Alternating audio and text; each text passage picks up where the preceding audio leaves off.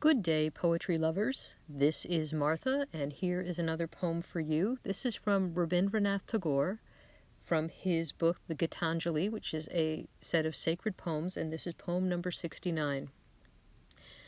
The same stream of life that runs through my veins night and day runs through the world and dances in rhythmic measures.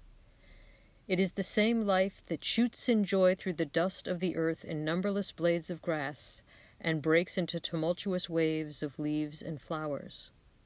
It is the same life that is rocked in the ocean cradle of birth and of death, in ebb and in flow. I feel my limbs are made glorious by the touch of this world of life, and my pride from the life throb of ages dancing in my blood this moment.